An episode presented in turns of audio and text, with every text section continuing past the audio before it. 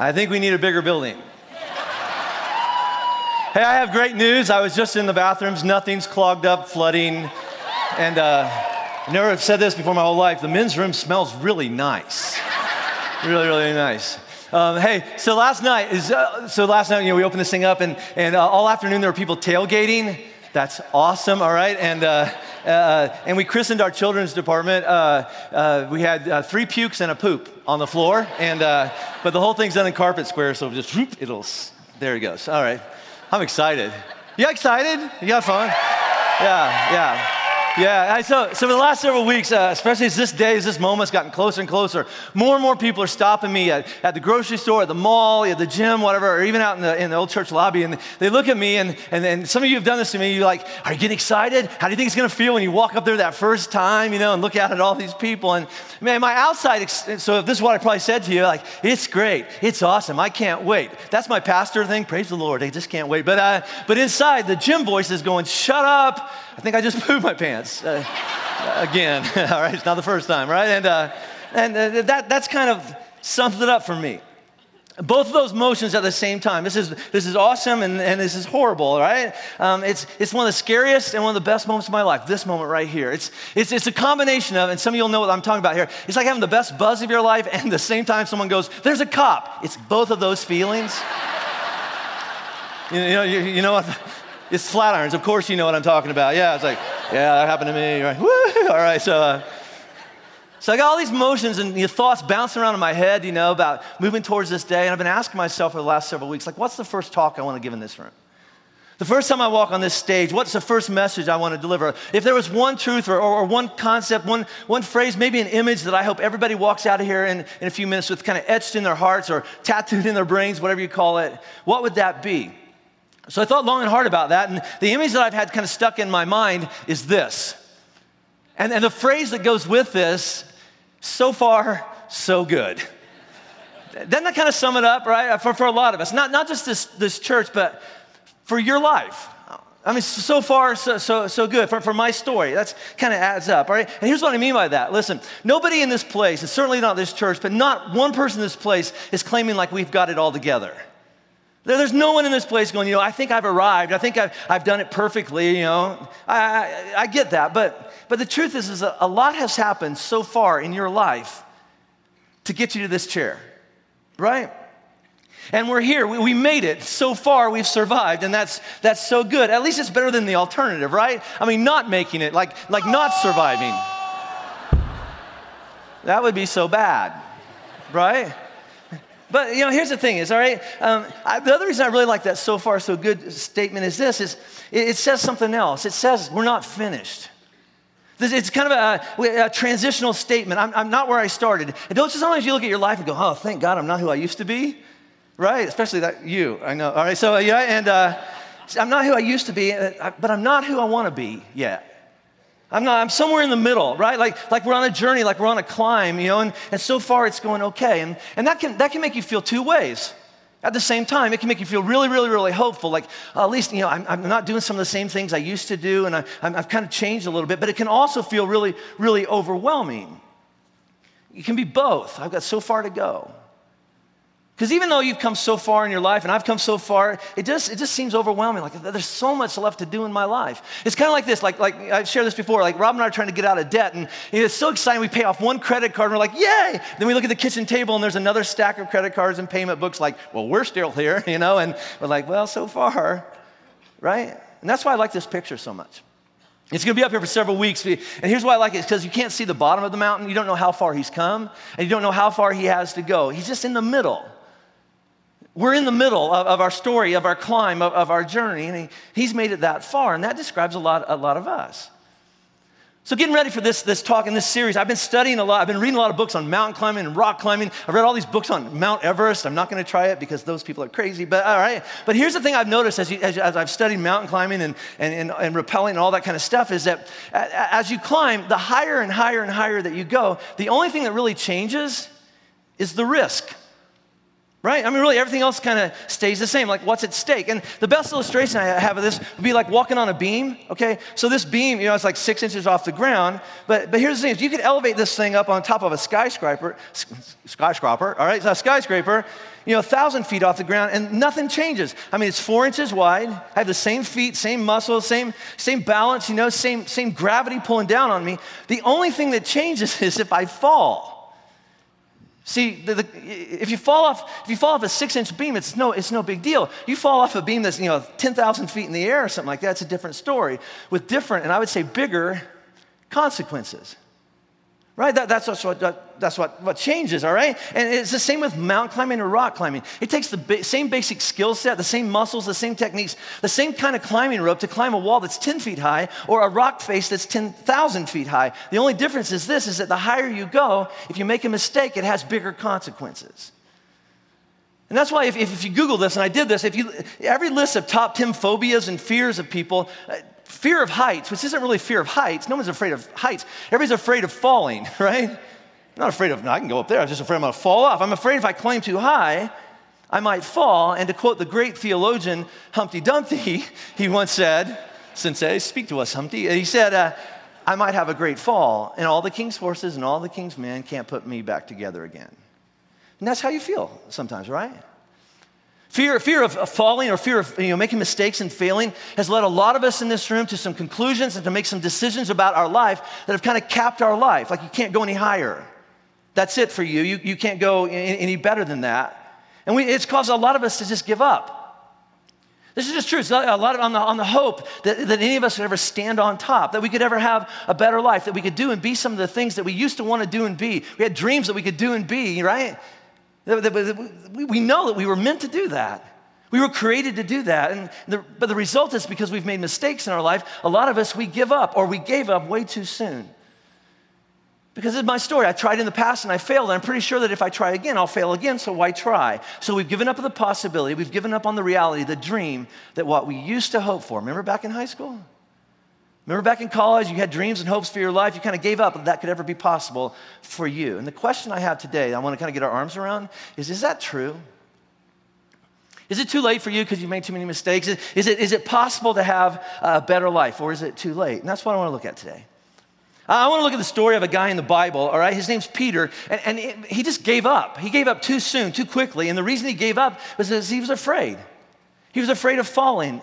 And I also want to look more at, at, at, how Jesus responds, not just to him, but to us when we get afraid and when we give up and, and when we fall. And in Peter's story, a lot of us are going to see our story because the Bible's full of stories that are just like Me Too stories. So if you have a Bible with you and there's Bibles in the back, I started to say like always, but there isn't an always, like last night. That's all I can say, all right? So there's Bibles in the back, but we're going to be in Matthew chapter 14. Matthew is one of the four biographies of Jesus you find in the Bible, test time, written by a guy named Matthew. Uh, he's pretty arrogant. I'll, I'll, name it me, you know, so he wrote this thing. But anyway, so in Matthew chapter 14, let me set this up, and it's in your program, it's on the screens here. But, but, but Jesus has just found out that his cousin was just executed by the king. His cousin's name is John the Baptist. He's called John the Baptist not because he went to a Baptist church, there weren't any yet, all right? But he actually just baptized a lot of people in rivers, and people said, let's just call him John the Baptist. And that's Jesus' cousin, and actually baptized Jesus a few months before what we're to look at today.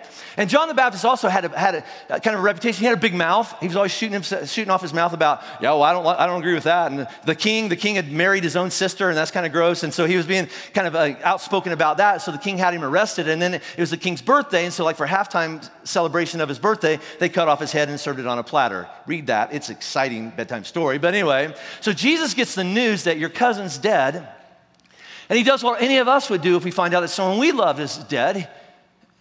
He's just heartbroken. And so he's been busy doing all this stuff. So he, he looks at his 12 friends that, that follow him around, he's kind of mentoring. He says, Can we just get away for a few days? Can we just get in a boat and go someplace and just be by ourselves for a few days? That's what I would want to do. That's what you want to do, right? And so they get in this boat, all right, and they sail to the other side of this big lake that's still in Israel today. It's called the Sea of Galilee.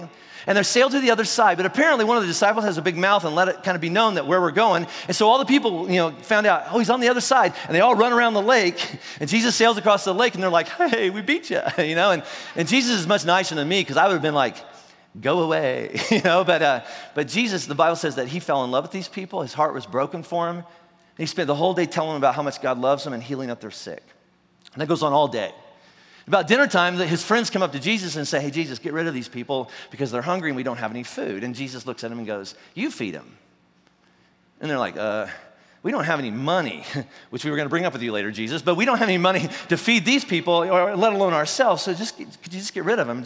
It's a really famous story. You can read the rest of this chapter later when, when you get home. But, but, but, but Jesus finds a kid who has two fish and some bread. Remember this story? And he prays over it, right? And, and then he says, Now pass out that fish and that bread. And they pass it out to all these people. And at the end of the picnic, 5,000 men and their families have more than enough to eat. There's leftovers. And everybody's like, Yay, Jesus, you're awesome. Free food, right? Why did we ever doubt you? We'll never doubt you again.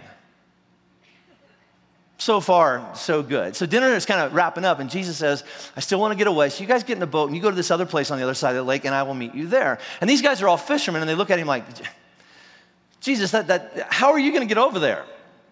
Yeah, I mean, in case you didn't know, I mean, we're very experienced fishermen, you know, and we know that we can sail across the lake much faster than you can walk to that place over there. Did you ever think about that, Jesus? I just wonder how many times the Bible leaves out the phrase, and Jesus rolled his eyes right? Like, bless your heart, why did I pick you, right? And but anyway, so, so here's the thing it's, it's, it's nighttime. These guys, these 12 guys, they get in the boat and they start sailing across the boat, and this storm hits. And this part of the world is still famous for this because the mountains come right down to the lakeside, and these big storms come out of the valleys and they hit this lake. And these guys know, because they grew up around this lake, that if they don't get to shore soon, it's not going to end well. And so they take down their sails and they're rowing and they're, they're rowing towards, towards, towards shore. And again, they know we've got to get to land. Because I, I bet if you could have polled everybody in that boat, every one of them could say, Yeah, I have, I, have a friend that, that, that, died in a storm just like this. I, I, have a brother that, that was out, caught out in a storm like this, and we never saw him again. So they're out there and they're rowing towards shore, and the, the wind and the waves are hitting. And, and I, I just wondered what was going on in their heads out in the middle of a storm. And if they're anything like me, it was something like this like, what am I supposed to do? I'm doing everything I know to do. I'm doing the right thing. I'm doing exactly what I've always done before, and this time it's not working. Have you ever felt like that? I'm doing it right. It's just not working, right? Or, or maybe this you don't say this out loud, but you think to yourself, like, hey, thanks a lot, Jesus. This is your idea. We didn't really want to go sailing tonight, but this was your idea, right? If we would have left earlier, we, we wouldn't be caught in this storm. And by the way, you're supposed to be like like spiritual. Did you not know that this storm was coming our way? And, and here's what I think a lot. Hey, hey, Jesus got me out here, but how do I know? So he's brought me this far. How do I know that today's not the day that Jesus decided to go, you're on your own, I'm busy? You know, all right, it was my idea to get you out here, but some other stuff had come up, so good luck to you. Hope you live, right? And then I'll pick you up later. I feel like Jesus says that sometimes. He doesn't, but that's how I feel. Like, thanks a lot for feeding all those hungry people on dry land, but I got a bigger problem. I, I, this, is, this is different. You're not here to sprinkle your little Jesus fairy dust. So thanks for, your, thanks for your help yesterday, but what have you done for me lately? Do you ever pray that? A version of that? Because I do.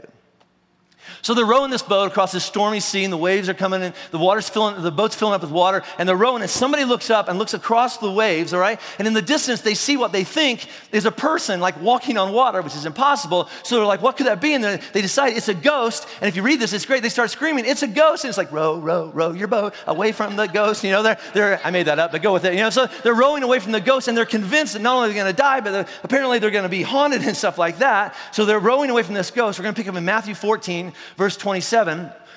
So they're looking at this, and a voice comes from the ghost and says this, but Jesus immediately said to them, so apparently it's not a ghost, it's Jesus. I knew that because I read ahead. But anyway, all right, so Jesus immediately said to them, Take courage, it is I, don't be afraid. So Jesus sees them in a panic and goes, Hey, it's me. It's me, don't, don't, don't be afraid. Verse 28. Lord, if it's you, Peter replied, tell me to come to you on the water. And I love that phrase. Hey, if it's you, if it's you, I mean, we can look back 2,000 years later and go, duh, Peter, who else would it be, right? I mean, who else would be able to do this? But, but put yourself in Peter's place. He's sitting in a boat, convinced that at any moment a wave is going to come across that, that bow and he's going to die.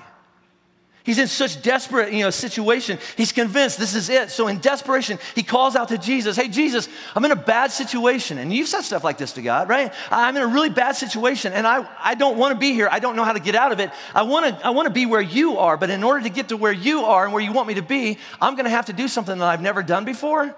I don't even know how to do it. I never thought I could ever do anything like, like what I'm proposing here. I, I listen, uh, nobody in my life would ever say you could ever do something like this. And if I, if I live through this, and I tell anybody about it, they won't believe it really happened. But here's the thing, Jesus, if it's you, if it's you telling me to do this, to take this risk with my life, if you're telling me to do it, if you promise that you'll take care of me, you brought me this far, you tell me what to do. I'm so desperate, I will do, do anything. Tell me.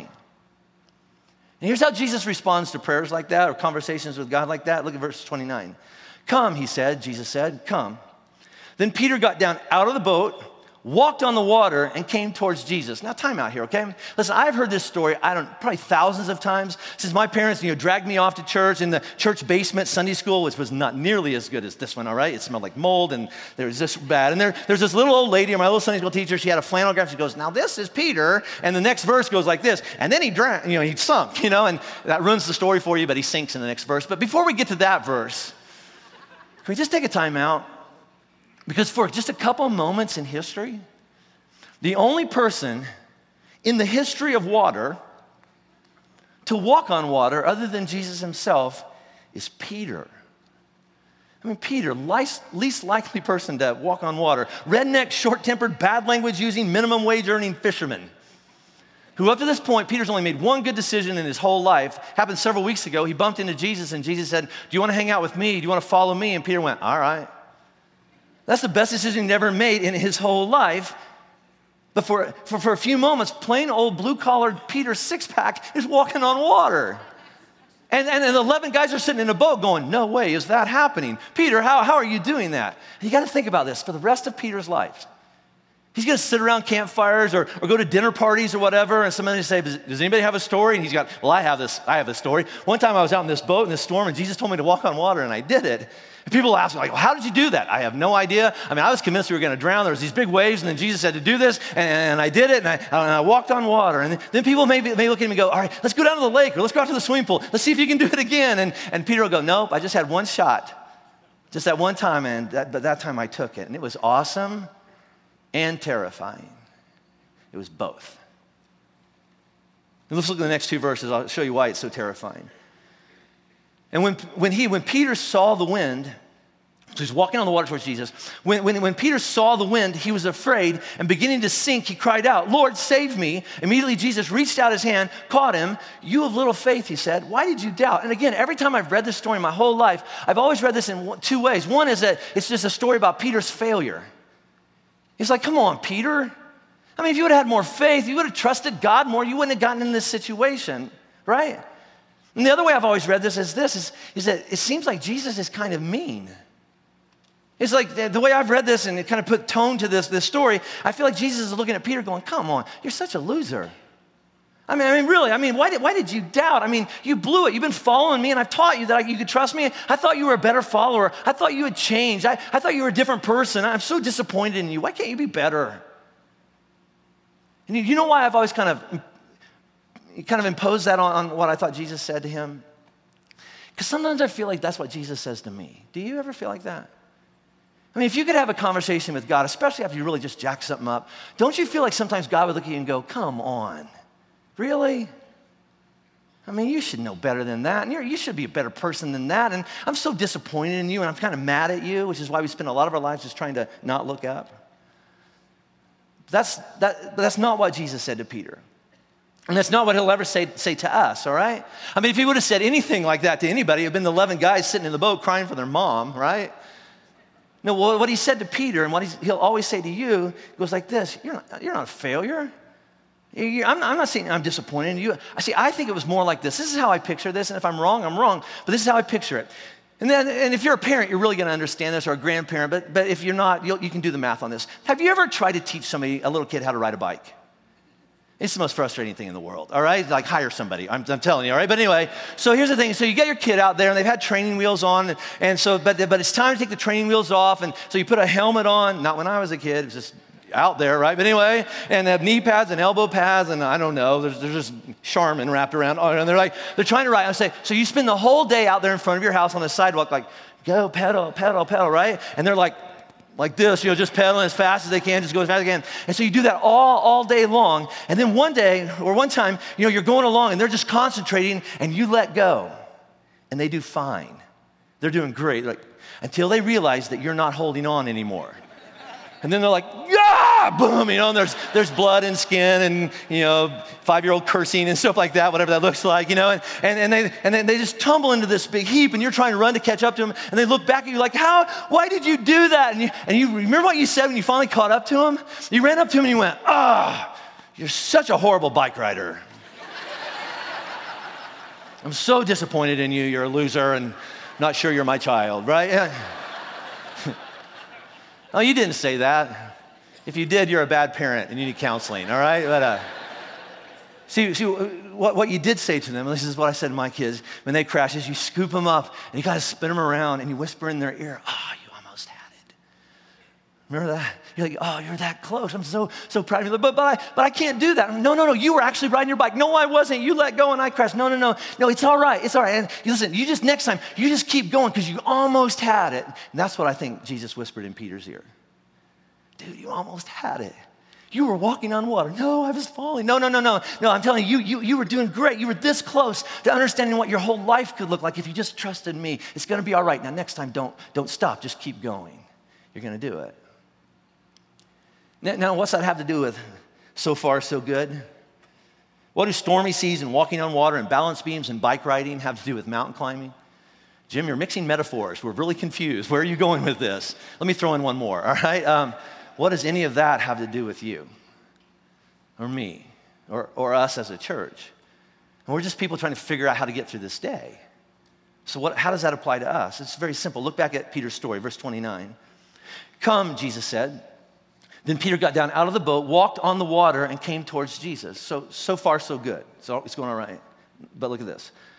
But when he, when Peter saw the wind, he was afraid and beginning to sink, he cried out, Lord, save me. Here's the question When did things start falling apart for Peter? When did, when did, when did Peter you know, panic and begin, and begin to fall? And the answer is when he stopped looking at Jesus and he started looking at all the wind and all the waves. When he took his eyes off of Jesus and fixed his eyes on all the, the reasons why, and, and what about if this happens? And the last time I was in a storm like this, when he started thinking about all the reasons why he should sink, instead of focusing on the one person that could keep him up, the one person who could help. Now, let me put it in mountain climbing terms, all right? Peter was climbing towards Jesus, and the reason he got out of the boat in the first place is because Jesus said, Come out here with me. Get out of the boat, get out of your life, get out of where, where you are right now, and, and come and come towards me. And Peter went, All right, I trust you. And he got out, and it was really, really, really good for a while. So far, so good. But then he remembered what you think about all the time. People like me don't walk on water. We don't do that. Some people do, I don't. I'm not one of those. People like me, we don't climb mountains. People like me, we don't do impossible things. And then he looked down. And apparently, the number one rule in rock climbing, and apparently, the number one rule in water walking is don't look down. Don't ever look down, right? And that's the application for us, all right? It's simply this Jesus promised, He promised Peter and He promises everybody in this room, all right, that if we will keep our eyes focused on Him, just watch me, he says. Keep your eyes focused on me and what I want to do and what I want to be about. He says this is that we will be able to do things that without him we would never be able to do. The, things that would be impossible if we ever tried to do them without him. So, if anything good has happened in your life up to this point in your life, it's because of Jesus. So far, so good. But what Jesus wants us to get, walk out of this with today is this. But the moment that you take your eyes off of Him, the moment you try to figure it out without Him in your life, and what He wants you to do and be about in your life, in any area of your life, in family life, in financial life, in sexuality, in health, in friendship, in all the big areas, Jesus says, you can do it any way you want. But I'm telling you, if you take your eyes off of me, it is a matter of time till it falls apart and you sink. See, that, that's true no matter how old you are. Maybe you're just starting, maybe you're just, you know, uh, 10 years old in here, right? And, and, you're just starting out your life, you're just starting your climb, or, or maybe you're halfway through, through your climb, maybe, maybe you're almost ready to summit. But the thing is, is that the same truths and principles are always in place. The only difference is, kind of like that balance beam back there, is that the higher you climb, the greater the consequences if you make a mistake, if you grab the wrong rock, rock if you slip off the ledge, if, if, you, if you let go of the rope, right? See, it just gets bigger and bigger and bigger consequences. I'll give you an example of that. You know, if you're five years old, there's, there's not a lot you can do to screw up your life. I mean, none of us look back going, it all fell apart for me when I was four and a half and went to kindergarten. That was the beginning of the end. Anybody? yeah, no, the truth is, I mean, there's not too much that you can't recover from if you're five. But let's just raise the stakes. Don't raise your hand, but Anybody mess up their life when they were 15? It took a total different turn. 25, 35, you know, 55, 105, right? Uh, how, how about this? If you've been married five minutes, the stakes are higher than 10 minutes ago. If you've been married five years or five decades, it just keeps getting higher and higher. How about this, parents? If you're the mom or dad of one five year old or five teenagers, and you can just keep on going with this, but the thing is, is that if you make the wrong mistake, and I'm not talking about a little one, I'm talking about a big one. If you, if you try to hold on to or run onto the wrong things or let go of the right thing, and then you make a mistake and you fall, the consequences of some kinds of falls are devastating. It's over. And that's some of our stories, right? Because there's so much at stake. Uh, when, I, when, I lived back in Lexington, uh, Kentucky, all right, I, I, got invited to go to this, this rock climbing club, all right? It was an indoor rock climbing club, and I'd never been to one before. And we walk in there, it's really cool, all right? There are all these different rocks and figure, configurations and, and, and all these handholds and different paths. And, and so rock climbers would go in there and they would practice, you know, their grips and their strengthening their muscles that it was going to take. So then they actually got out to, to the mountain that they would be ready for that. But the cool thing, and I don't know if all, all clubs are like this, but the thing about this club is that underneath all the really tall walls or all the really difficult difficult climbs that the club had piled up layers and layers and layers of mat and rubber foam. And every once in a while, one of the climbers would be up there, then he would slip or make a mistake, and he would fall into this spongy pit. Frustrated, but unhurt, safe. And somebody from one of the other walls would yell, It's all right, don't worry about it. You'll get it next time. Don't give up. Just keep on trying. Don't you wish your life was like that? And here's what I mean don't, don't you wish that whenever you got tired or frustrated, didn't know what to do, you just let go and fall into a nice spongy mattress, right? Just brush it off and ah, that's all right, I'll get it next time, right? But the truth is, and here's the thing is, and you know this is true no matter what you believe about God, this is true for you. There's some parts of your life you don't get a next time. I don't mean to be cynical or pessimistic. There's, there's some parts of your life where, where there are no do overs. There's not a spongy mattress to catch you when, when you fall. I mean, none of us can approach life like this. It's all right, I'll blow this marriage off. I'll do better on the next one. That's all right, I'll just get some more kids. Some of you are like, well, that's not bad, right? but seriously, right? I'll, I'll, do better on my next family. I'll get, maybe I'll get some better parents later. Here, by the way, I'm not talking about forgiveness here. I'm not even really talking about God at this point, all right? Oh, I am. I am in this sense is that, you know, God will always catch you. God will always forgive you, and God will always give you another chance. But, but there are some parts of our lives, and this life, I'm not talking about after our funeral, this life, like this afternoon, the most important parts where you only get one shot. And even if you screw it up and God says, I forgive you, it's gone. My question is this Is it possible that we don't have to keep on falling all the time for the same things? Is that possible?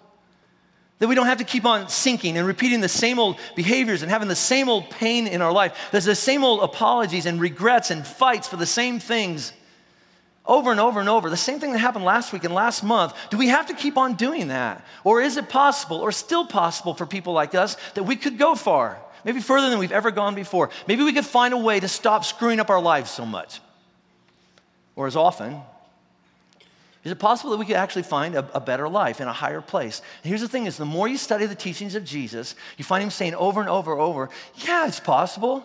With me, everything is possible. It's very possible. And here's what he told us to do, all right? He said, if you'll just fix your eyes, set your sights, not on all the what ifs and the, well, I could never, and that's impossible, and someone like me could never do that. No, don't, don't, don't think about that, but, but fix your eyes on what, a few things, just a couple things that Jesus said, this is really important on a few basic elementary values and truths and, and, climbing techniques so that if we ever, ever hope to climb 10 feet higher in our life, let alone 10,000 feet, Jesus says it's possible.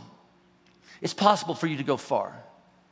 And I love the way he says it, not just far, but you could actually have an abundant life, a better life. So, so let me go back to the original question that I started with today, all right? Jim, how does it feel to stand up there on that stage today? And the answer will always be the same, no matter what I say to you. it's awesome and terrifying.